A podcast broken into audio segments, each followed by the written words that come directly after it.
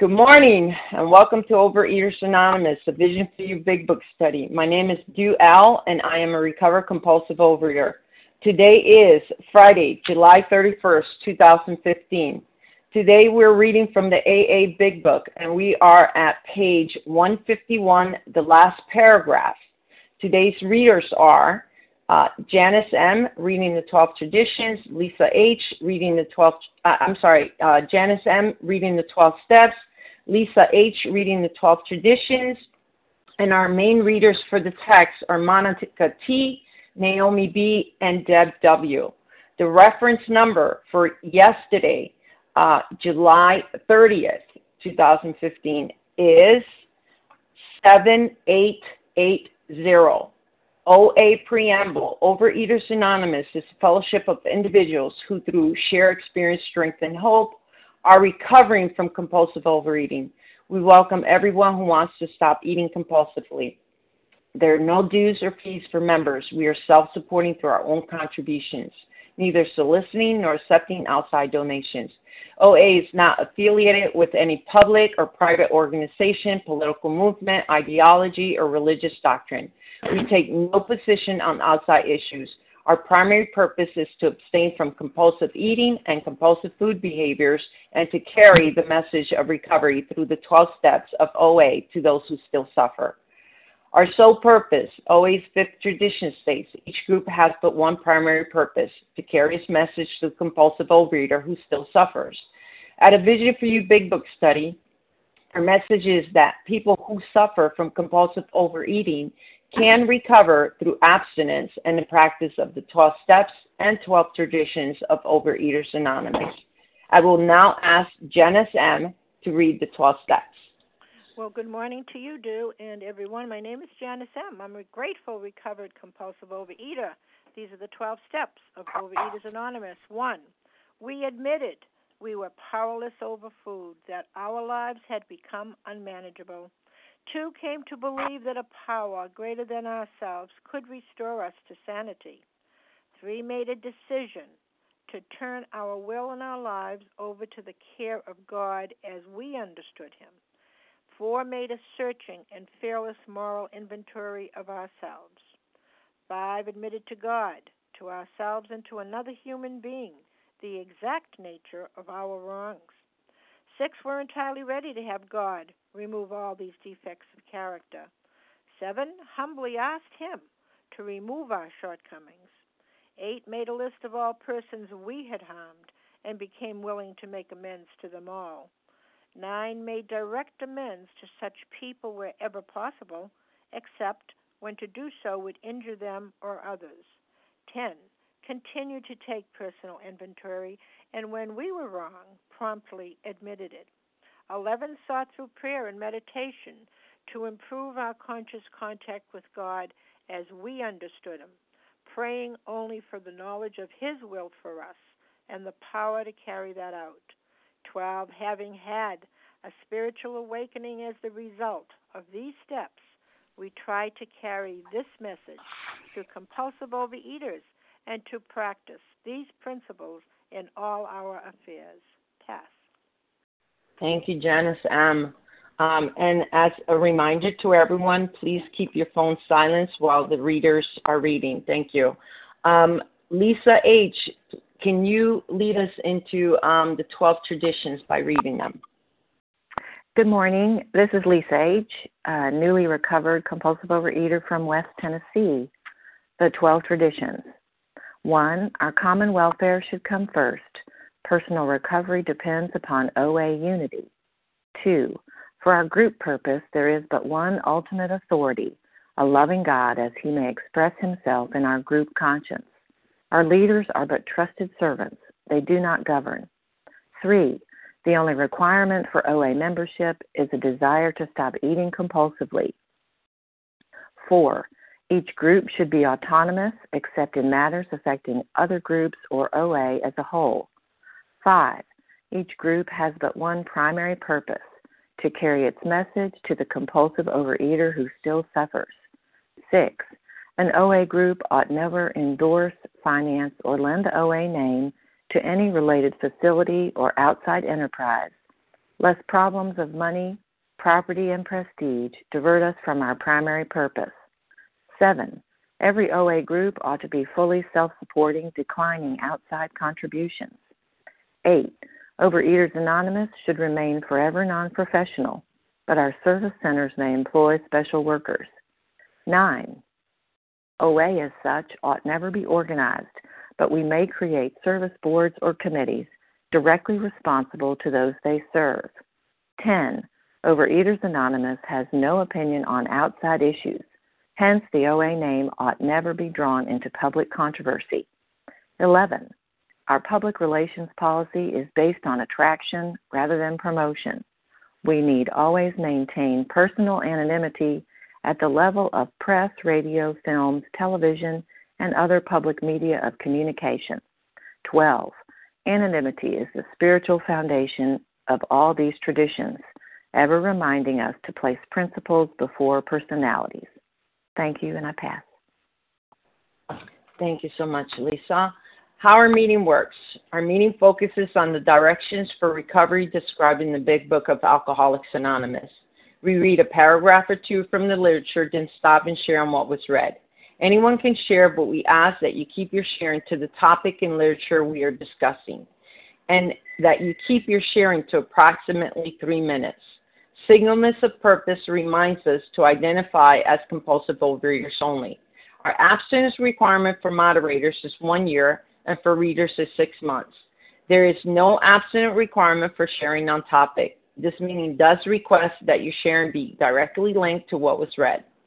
We are sharing what the directions of the Big Book mean to us. To share, press star 1 to unmute. Once you are done sharing, let us know by saying pass.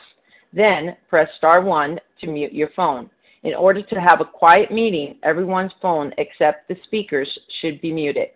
Today we resume our study of the AA Big Book on page 151, the last paragraph starting with now and then a serious drinker. Um, and I will ask now uh, Monica T to begin the reading. Good morning, Do. Good morning, everyone. My name is Monica T. from pre- presently in Vermont. Rick Recovered compulsive overeater here. Now and then, a serious drinker. Being dry at the moment says, I don't miss it at all. Feel better. Work better. Having a better time. As ex problem drinkers, we smile at such a sally. We know our friend is like a boy whistling in the dark to keep up his spirits. He fools himself. Inwardly, he would give anything to take half a dozen drinks and get away with them. He will presently try the old game again, for he isn't happy about his sobriety.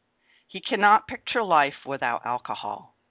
Some day he will be unable to imagine life either with alcohol or without it.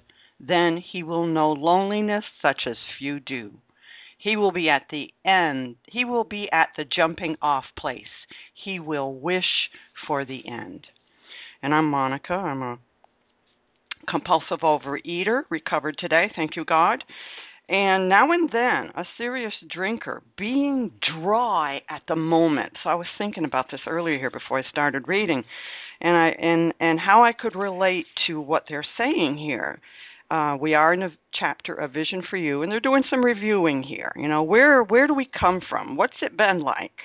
being dry at the moment. I had lots of times before OA where I had started a new diet or whatever and I was dry at the moment, you know, and I thought I had it. Oh boy, I got it all figured out here.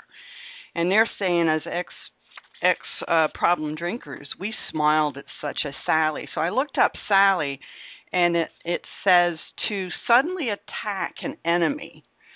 So I could relate to that too. Okay, I got this all figured out. Things are good. I'm losing weight. Yay, yay, yay. And they're saying, yeah, but you know what? The you're like a boy whistling in the dark, trying to keep up your spirits because underneath, you know, things are still not right. And that's the way I was on new diets. You know, on the outside, I was looking good, feeling better, but inside, I was still a mess. I was still restless, irritable, and discontented, whether I weighed 230 pounds or whether I weighed 140 pounds. I was restless, irritable, and discontented. And they know this. And you know, and I kept thinking, well, before the end of that diet, I was going back to that favorite food. Oh boy, when I get this weight off, I'll be able to go have that favorite food again. I didn't know what I didn't know. I couldn't see what I couldn't see. That I am a real compulsive overeater and I have an allergy and I have an obsession of the mind. So, enough out of me, and I will pass with that. Thank you. Okay, thank you, Monica. We're going to open it up for sharing. Who else would like to uh, share on this paragraph? Rachel W. Rachel W. Julie R. Chrissy. Melissa Say.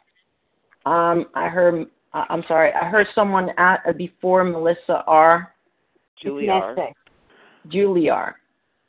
And Nessa.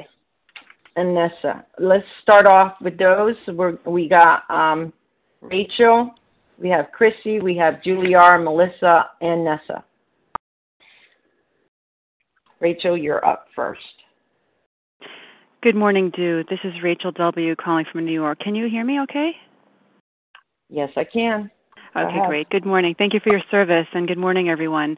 Um, this is Rachel W., recovered compulsive overeater, calling from New York. And, um, you know, I, this paragraph for me is like um, the overview into the feelings and and the experience of of someone who's trying to control his drinking. And here we have that, um, you know, that inevitable ha- pathway to insanity when um, when we try to control our food. That's what it's describing as someone who's you know so out of control and trying to control. And I'm, I'm reminded of, of you know there's a the the movie My Name Is Bill W. And there's a scene where Bill W. is you know explaining to his wife um his alcoholism and and um he's he's telling her you know all the sordid places that we've been describing and he explains to her how how you know just the hell of living in a, a place of trying to get it all back together and and just putting it down and the inability to do so and yet in spite of all of that you know in spite of all of all of the misery you know he says you know all i all i want right now is another drink. And um you know for me that's that's really uh the the the battle you know. Um i think for me relapse uh, is coming up in my mind as well the the hell of relapse when um and also you know the idea that it's not really about how how we feel you know. Um because in relapse you know i remember every day that i say to myself that day that um that i i felt like uh binging? No. Every single day of relapse i felt like making it the, the day one. I felt like coming to a brand new place. And so really has really nothing to do with my feelings. It's more to do with what i'm doing. Am i doing the the action that of of what it can take me to get out of this disease? You know i wake up every morning. I've got my prayer meditation i'm outside. I'm connecting. And some days you know it's great and some days it's not as great you know and what do i do on those days that's not as great? Do i not take that action? If i wake up in the morning and say you know i think i'll cut it short today you know i'll i'll i'll, I'll change things. I mean i'm thinking even within recovery we have those moments where we we think we can get away with it or or try to control other things. And um and inevitably it can take us down the same path. But but I do have the guarantee that as long as I keep taking these actions and and doing rather than going by on going by what I do rather than how I feel I know that I can have this recovered life every day making it a new day a brand new fresh day in recovery that I can have just for today thank you for allowing me to share and I pass Thank you so much, Chrissy. Uh, you're Hi. up. next. Hi, I'm Christy, recovered compulsive overeater and anorexic from New Jersey. Thank you so much for your service. I the jumping off place.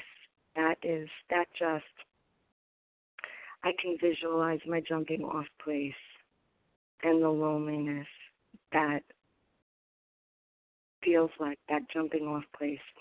All of my ideas, all of my my great um, coping mechanisms and my my my new scheme for the day when I used to get up and I had a plan how things were going to be better, and then to wake up to the fact that none of my plans worked. It's a moment of clarity. It's grace.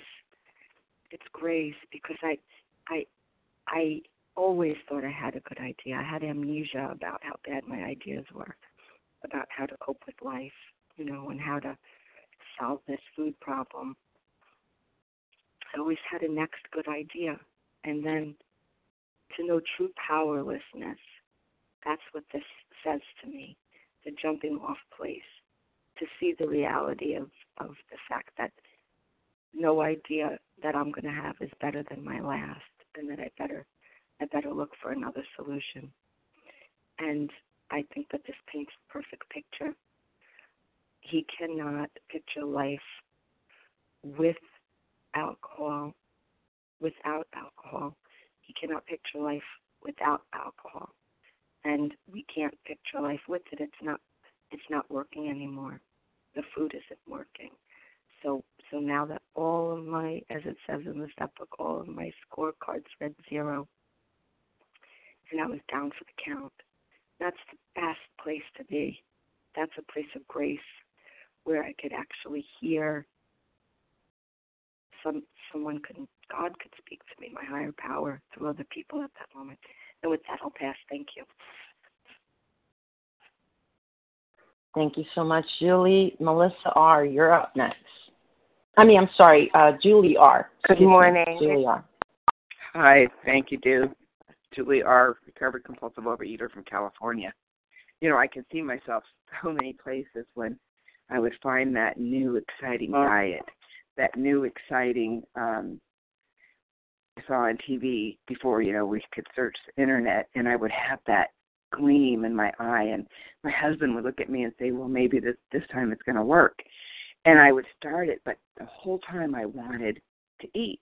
I was I was just stark raving abstinent and even in the rooms when I I've been in OA since '83, and I would be thin but crazy. I wanted to eat. I was never at peace with the food, and that's what I would boom turn in, and I would pick up my binge food, and I would start all over again. And it's such a horrible place to be, and it and it clearly defines it when you can't imagine life with it or without it.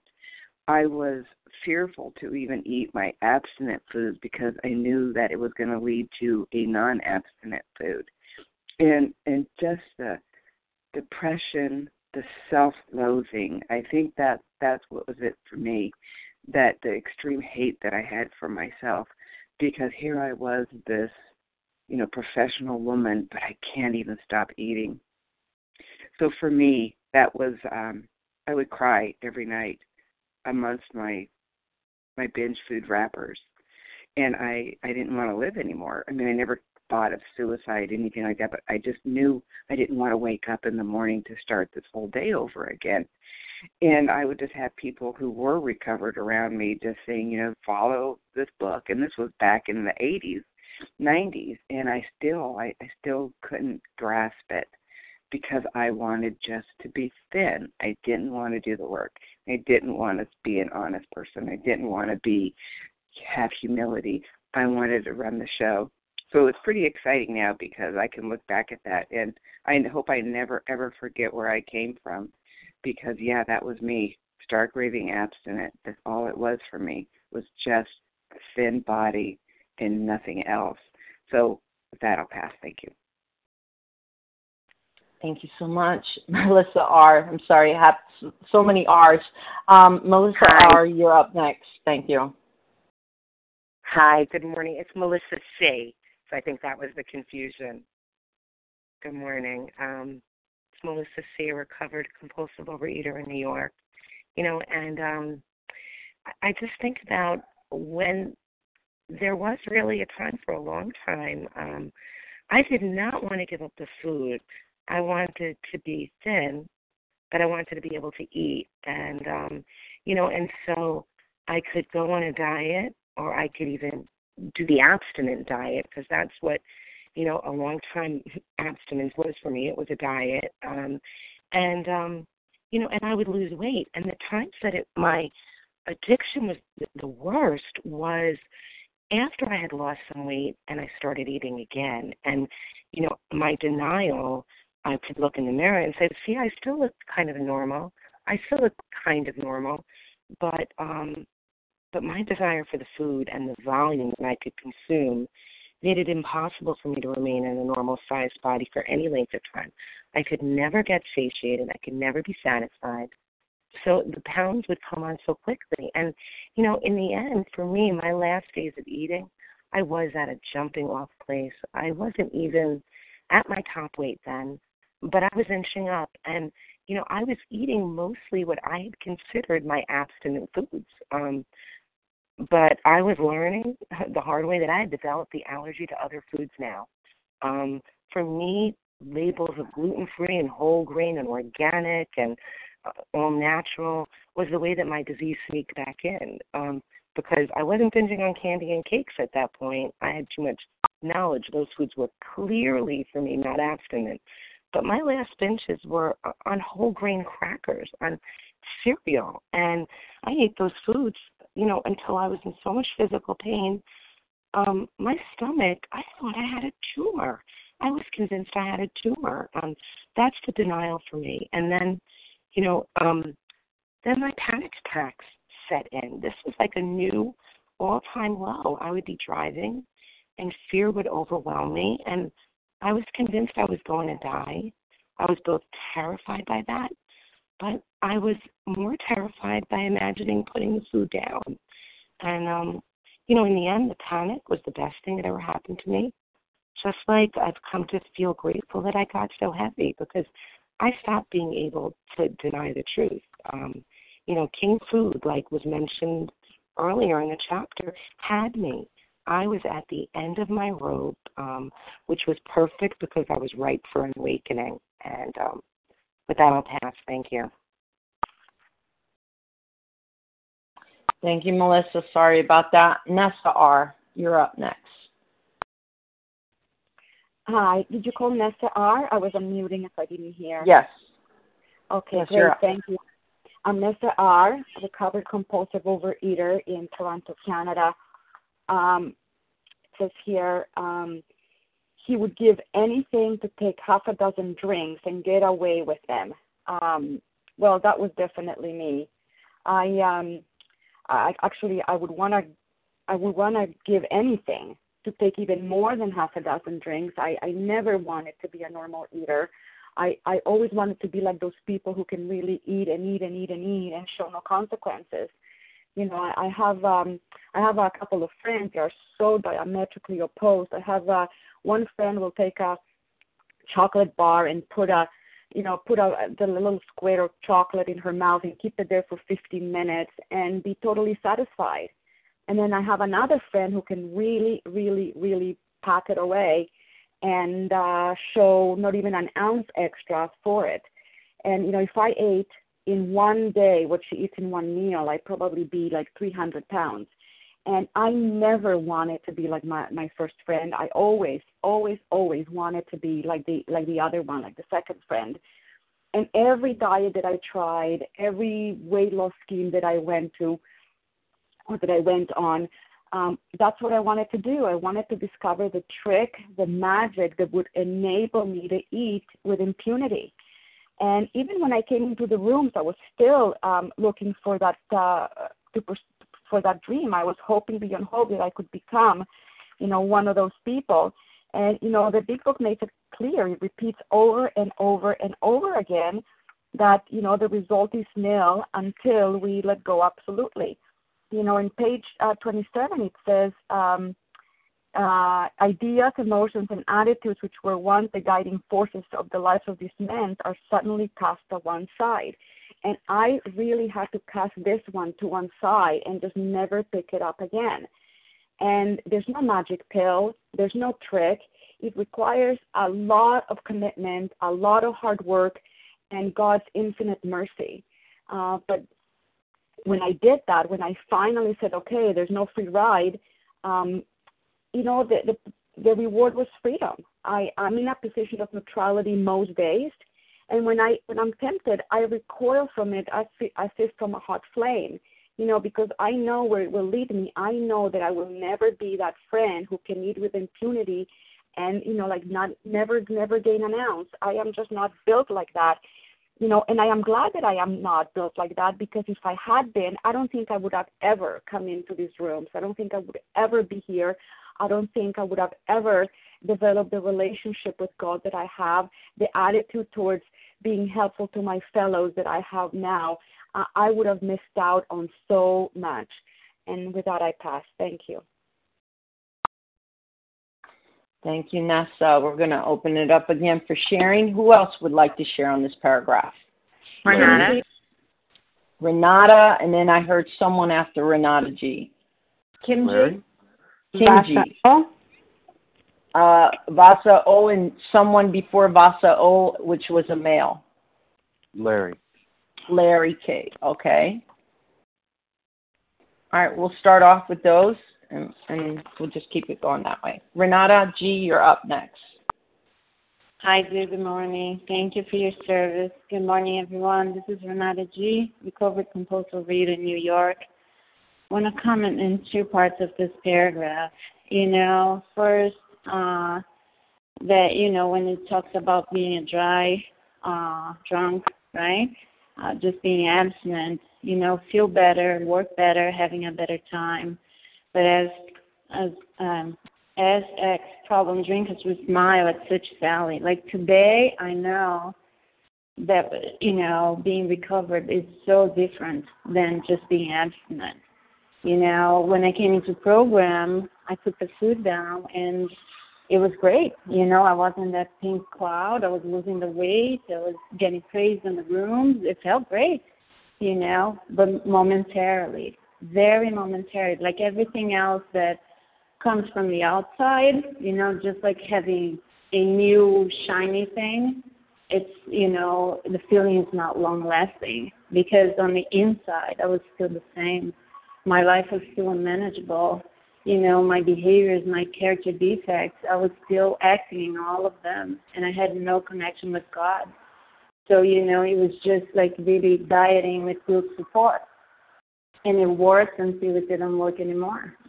And uh, you know, then I had to come to this place where it says he cannot picture life without alcohol. Someday he'll be unable to imagine life either with alcohol or without it. Then he'll loneliness such as he'll do. He'll be at the jumping off place. He'll wish for the end.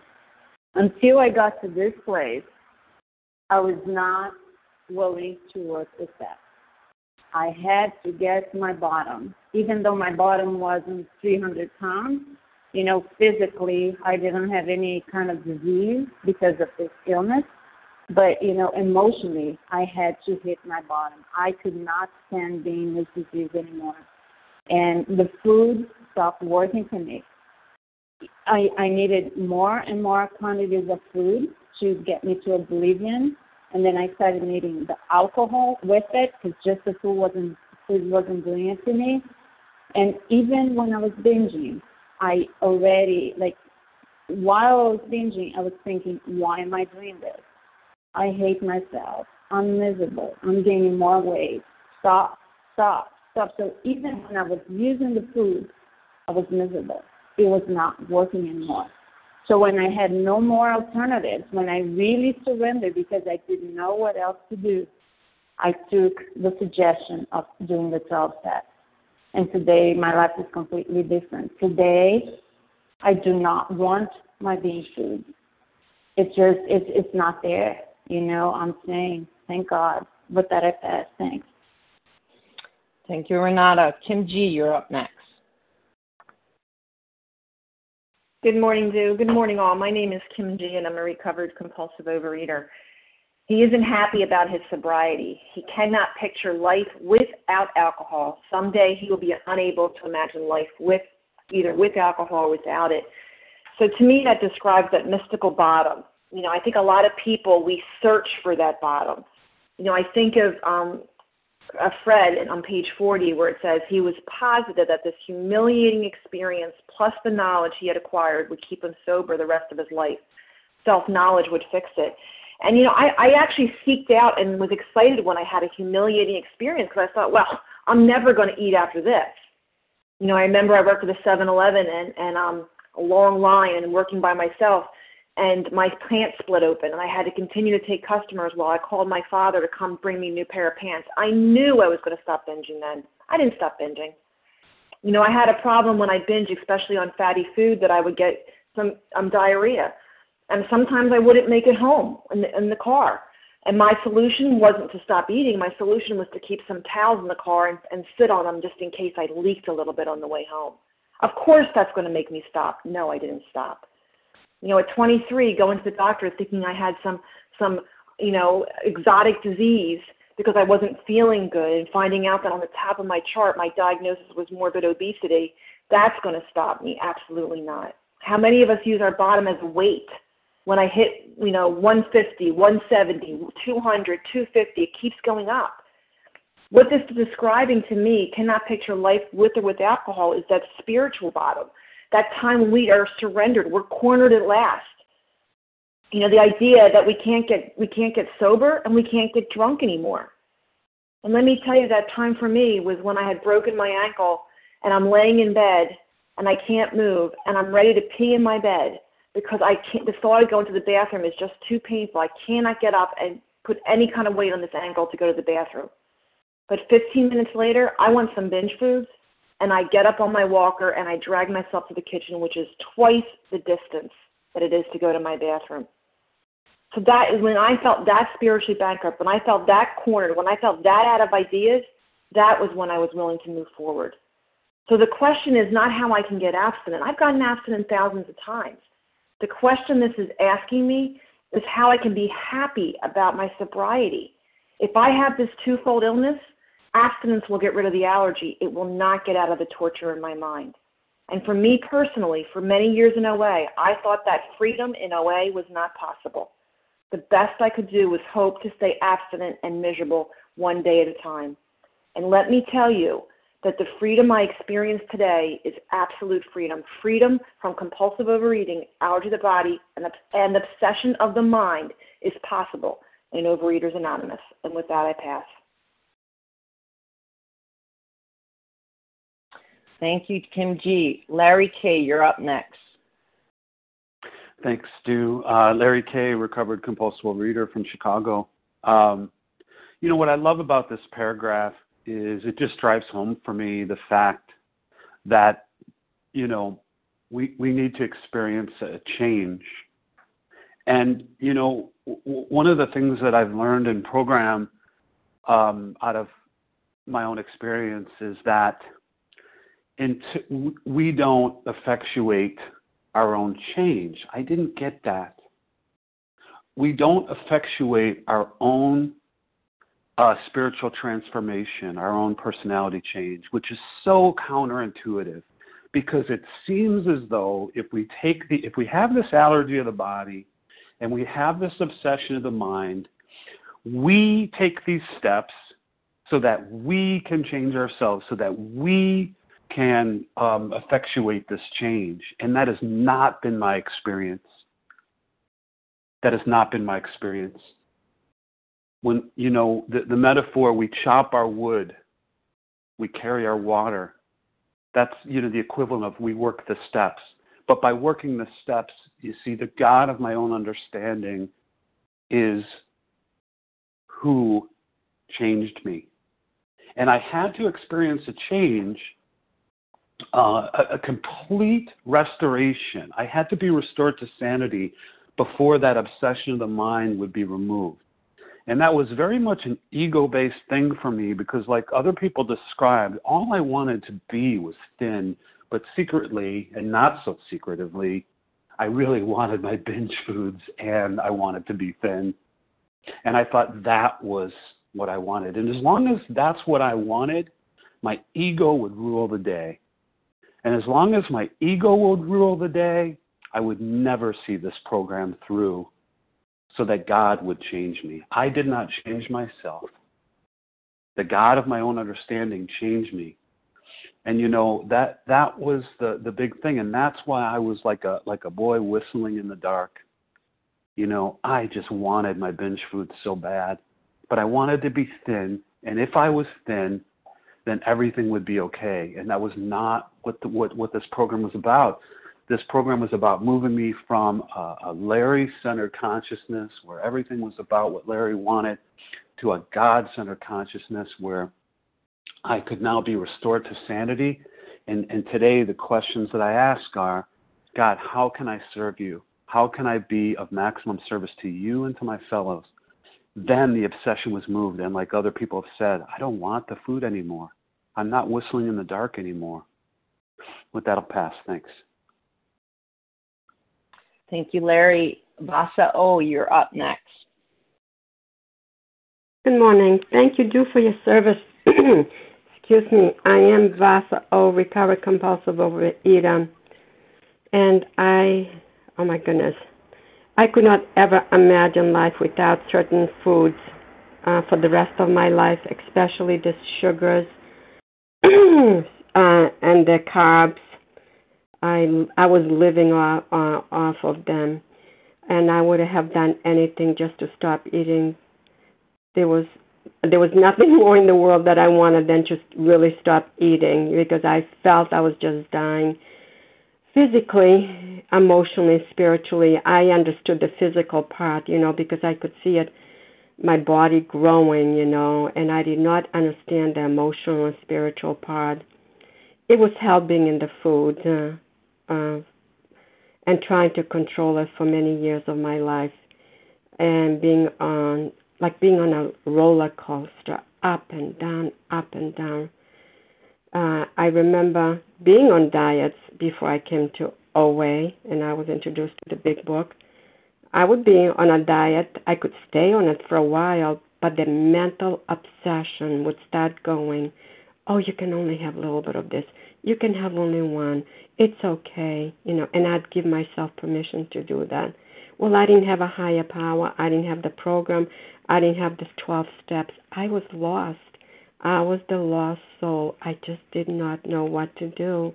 And I was 41 years old when I came to the program, and I could see myself. I said, oh my God, I don't think I'm going to make my 45th birthday if I keep on doing what I'm doing.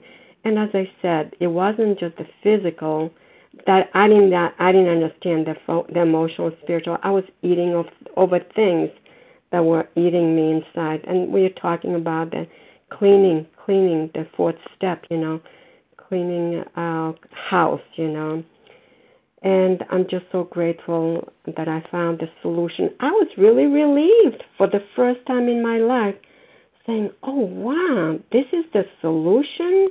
I'm ready. I'm going to throw myself into this, you know. And I did. I didn't want to die. So, you know, I learned about the allergy, the mental obsession, and about God. I know the first two steps. We don't talk much about the God at the beginning, but I needed God at that time, even if we don't talk about God that much. But I am so grateful to be here with every one of you, and I'm grateful to be relieved from the obsession. And I do service. That's my goal today to serve and to help others. Thank you, and I pass. Thank you, Vasa. Oh, we're still to um, stay on this paragraph because it's so good, and, and we're going to open it up again for sharing. Who else would like to share on this paragraph?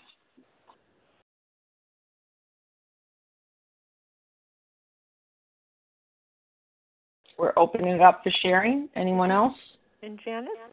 Janice M? Janice M. Okay.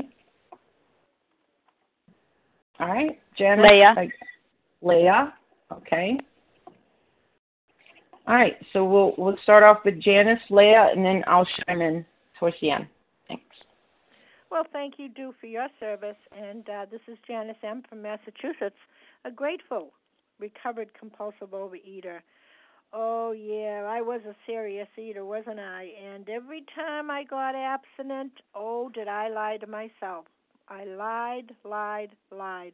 I said I always said, "Oh, I feel better. Oh, I'm okay. Oh, this is going to work, you know, permanently. I I got the secret. I know what to do." what a lie. Lie, lie, lie, lie, like I did with everything else. And uh, you know, I was so dishonest about my food, thinking that this was going to do it. But you see, my problem was, and believe you me, I tried everything. I, I, there was nothing left for me except surgery, but I was too afraid to do that. So you know, I um I uh God, I've, I forgot. I just I just lost my train of thought. Um, I I deceived myself. I said, uh, oh, but you see, I always had reservations. I always said, well, you know, mm, someday, you know, sometime, some way, I'm going to beat this thing. And I really meant it. That's why I was in and out of OA for years and years and years, because I was trying to find the right program, the right method, so that I wouldn't have to be a compulsive overeater. And you know, it wasn't until honestly that I had nothing left to go to. I had nothing left to go to. There wasn't anything left to try that I had to surrender. You know, and it, and I love this. See, I thought it was just the uh, that I just couldn't stop eating. But I didn't realize the second part of my pro- problem was the obsession of the mind. Because when they said insanity, I couldn't, I, I just wouldn't believe that, that I was insane. Well, I was insane about making a decision about food. I wasn't insane about other things, but I was insane, to, you know, my thinking about other things, certainly. So when it says the ex problem drinker, what does that mean to me? Well, today I am the ex problem compulsive overeater just for today. Why? Because the obsession has been removed. How did that happen? What method did I use? The 12 steps. Because I didn't realize that I was I was uh I was um oh, that I was completely completely powerless. See, I I uh, you know, I couldn't I couldn't stop, but yet I thought that I could get away with it and didn't realize the insanity. I didn't realize that I was humanly um, it, it was humanly impossible for me until I found a power greater than myself. Was I happy? Nah, just just a little bit, just a little bit temporarily, because that's what that's what um, abstinence did for me. Just temporarily, it wasn't permanent. See, recovery is permanent for one day when the obsession is lifted from me. That's what it is to be an ex problem compulsive overeater. Not forever, just for one day. And with that, I pass. Thanks. Thank you, Janice. Um, you're up next. Thanks so much, Do. Someday he will be unable to imagine life either with alcohol or without it. that is a painful place to be. Um, you know, I was cornered. I was cornered. Um, I couldn't live with the binging lifestyle, but I couldn't live without it, you know, and and everybody focuses on the consequences of binging. You know, everybody was focusing on the consequences of my eating disorder, you know, the medical consequences and the inability to be focused or, uh, you know, concentrate on schoolwork or attend to the responsibilities of a job or be, you know, a loyal wife all those things. You know, everybody focuses on those consequences and the dangers of all that, but actually the most dangerous part of the illness is not when I was binging my brains out. The most dangerous part of my illness was when I was abstinent, when I wasn't binging my brains out because I was thinking about binging. I was thinking about binging all day long because all I ever wanted to be was thin but all I ever really wanted to do was eat. Because someone like me had a rough time living. I had a rough time living. My book was going to teach me that I was suffering from a disease which only a spiritual experience would conquer. However, I kept focusing on abstinence. And abstinence is physical. And you can't solve a spiritual problem with a physical solution. And so, really, that was a painful place to be. Because when I looked back, when I was abstinent, you know, it wasn't just the eating that puzzled me and the consequences of all that binging that bedeviled me. It was the way I felt sober. It was the way I felt abstinence that was so puzzling to me you know, why was life so unsatisfactory? The big book taught me that too. Setting aside the drink problem, why was I making such a heavy going of life? I mean, that was my reality. I was a prey to misery, depression. I could not control my emotional nature. I was fearful. I was unhappy. And of course, I could only take that for so long until I was just going to burst. And of course, bursting meant tearing open the cellophane bags. You know, thank God for the program of recovery that taught me, hey, Leah, Stop looking outside for scraps of pleasure and fulfillment and for validation and security and love because these 12 steps will leave you lead you to a treasure chest, an unsuspected inner resource within you that includes all those things and is even infinitely greater than anything that the world outside can offer. And that was a connection, a connectedness, a relationship with something immeasurable and indestructible. And with that, I pass. Thanks.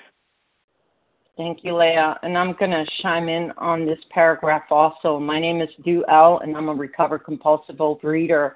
And I'd like to echo those same words. Um, he finds he cannot picture life without alcohol. Someday he will be unable to imagine life with either alcohol or without it. And I just had an experience about two days ago where I went to another AA um, 12 step program. And, you know, when I entered that room, uh, I saw friends that I haven't seen in five years. And, and they all came up to me and they were delighted with my transformation. And they were asking me the question, Where have you been for the last five years? And I thought, wow, you know, uh, I I don't recall where I've been for the last five years. You know, why have I not been to this meeting in five years? And then I recalled why I had not been in that meeting. I had found OA and I came into OA and I started to study the big book and I started to get into the 12 steps.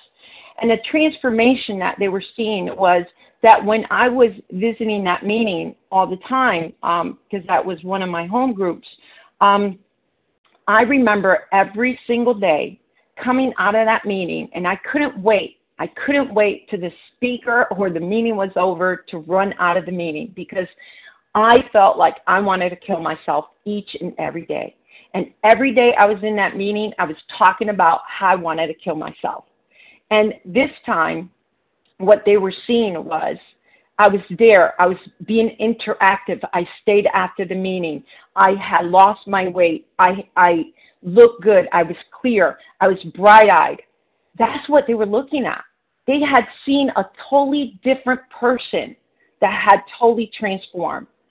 And I remember thinking, wow, I don't have that loneliness. I don't have that despair anymore. I don't have that obsession of thinking that I can't make it without the food. You know, I can't live without the food. Today I'm transformed. Why? Because I got into the steps. I got into the solution. I found a way out. I found a higher power that really actually worked for me. And today, you know, I'm able to transmit this message to yet others. And that's the blessing that I get today. You know, the blessing is I get to be a different person than the one that was totally gun ho about my eating. You know, the one that couldn't stop eating, the one that couldn't stop obsessing over the eating. You know, today I don't get to do that. Today I get to do other things with my life. And that's so beautiful. I get to be of service to others. That's, I never even imagined to do that when I was always running out of that meaning. And so today I'm so grateful that um, there is a solution and there is a way out. And we're going to open it up for uh, two more shares. So who else would like to share on this paragraph?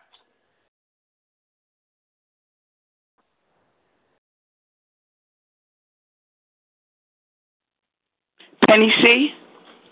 Penny C. Maybe one more person?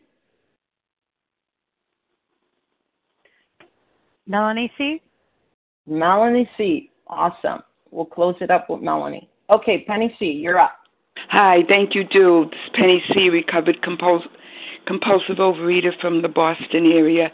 Whenever we get to these paragraphs at the beginning of the Vision for You chapter, I'm I'm I'm I'm feeling what it was like before before recovery, before OA, before I knew that I had a disease and didn't know what was wrong with me, and and life was well, life was just a, a struggle of, of, of get through it. How can I get through it one one day? Just just survive.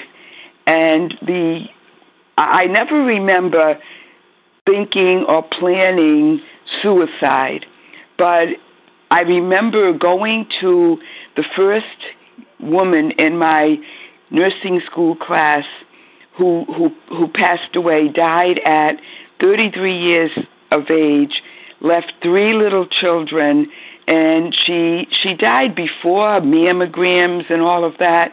She died of uh of of breast cancer that had metastasized and and it was just horrible. Everyone thought it was just horrible. And I went to that funeral. I watched that father walk down the aisle with three three little children and and having lost his wife and I just I didn't even relate to him. I didn't feel empathy for anybody except I felt jealous of my classmate who had had died because she no longer had to live in this horrible world that I that I perceived and and it was was what a what a what a awakening it was for me that um I would rather have been in that casket than to go than to keep on living.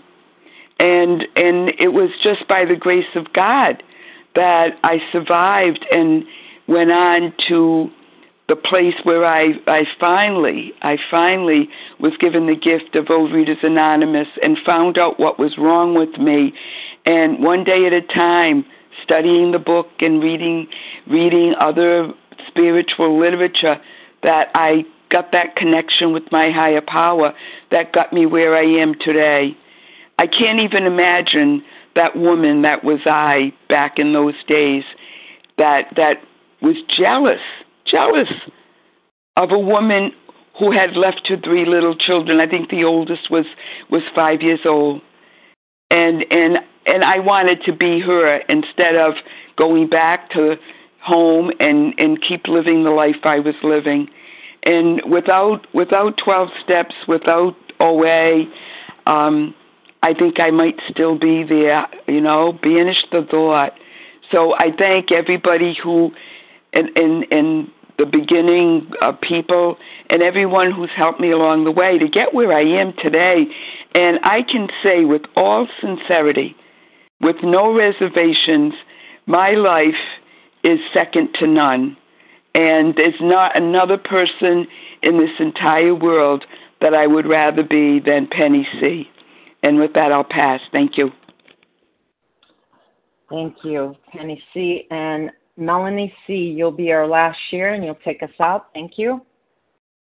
Thank you, Duke. Good morning. Hi, everyone. My name is Melanie C., and I'm a recovered compulsive overeater. Dry at the time, and that just tells me I'm dry at the time nothing more, nothing's changed. I'm just dry at the time. And um, I'm looking at this as a holistic paragraph, and I mean a whole paragraph, rather, I mean to say. And I had convinced myself in those moments that I was dry at the time that I was in the best place ever. I remember distinctively telling my very best friend, going over to her house, traveling 25 miles away after I had um, been in OA and and and been able to shed about 130 pounds that I will never be fat again and I want you to know why and this is a place where you go and please come and join me. She was one of my favorite favorite favorite best friends and binging buddy and diet buddy. And I was I was convinced of that and I felt really excited and then this thing hit me. This paragraph hit me. I was just running one step ahead of the monster. Yeah, I had shed that kind of weight and I was biking 30 miles a day. I was running uh, probably 10 or so miles a day, sometimes even on top of the biking. Um, I would shift and switch up what I was doing because what I had been doing during the week with my weigh and pay was kind of losing its ground, losing its attractiveness. The obsession was coming back. I wasn't able to pass the, you know, the the dessert bar as, as quickly as I was before, whatever. So, okay, I'm not going to do it this way now. I'm going to add, you know, on Fridays I can go to the buffet and eat everything. I switched and switched and switched just to keep myself motivated, and I had to keep high had to keep high. I was obsessed, I was driven, I was nuts. I was more nuts actually in my OA place than I was out because I was dry. And I think that's the key word for me. I was just absolutely dry. I then can now understand the significance of step two that I was desperately in denial, delusional. I believed my own story and I can imagine those elder statesmen just giggling at me. You know, she's not doing any of the work. She's not going to go anywhere, and she looks good, and she's chippering and chattering and all this kind of stuff. And and Melanie's giving away the story and telling folks how great OA is, and and I'm I really am just dying inside, and the lies that I said, and I can tell you that the step two process and all those step processes began that issue around my thinking, restoring it to sanity dry at the time. And I didn't see that before, and I didn't see the monster that I was trying to run in front of by just coming in here and working with what was here, what was around here. And with that, I pass. Thanks. Who just shared the name I'm of the sorry, person? This, this is the end of the share. Um, so if you have any questions, you can ask after after we're done. Um, we'll have a second hour where you can ask all the questions you like. Um, so right now we're going the name of the last person who shared. Melanie C. Thank you. We're, we're about to close the meeting. Thank you. Thank you to everyone who has shared. Uh, we will now close the reading, um, close the meeting with the reading from the Big Book on page 164. And I will have Naomi B. close us up with that, followed by the Serenity Prayer. Naomi, press bar Okay. one. Thank you. Yeah, Thank you. I'm here. I'm here. Okay. Our book is meant to be suggested only. We realize we know only a little. God will constantly disclose more to you and to us. Ask Him in your morning meditation what you can do each day for the man who is still sick. The answers will come if your house is in order. But obviously, you cannot transmit something you haven't got. See to it that your relationship with Him is right, and great events will come to pass for you and countless others. This is a great fact for us. Abandon yourself to God as you understood Him, understand Him. Admit your faults to Him and to your fellows. Clear away the wreckage of your past. Give freely of what you find and join us. We shall be with you in the fellowship of the Spirit, and you will surely meet us as you trudge the road of happy destiny. May God bless you and keep you until then.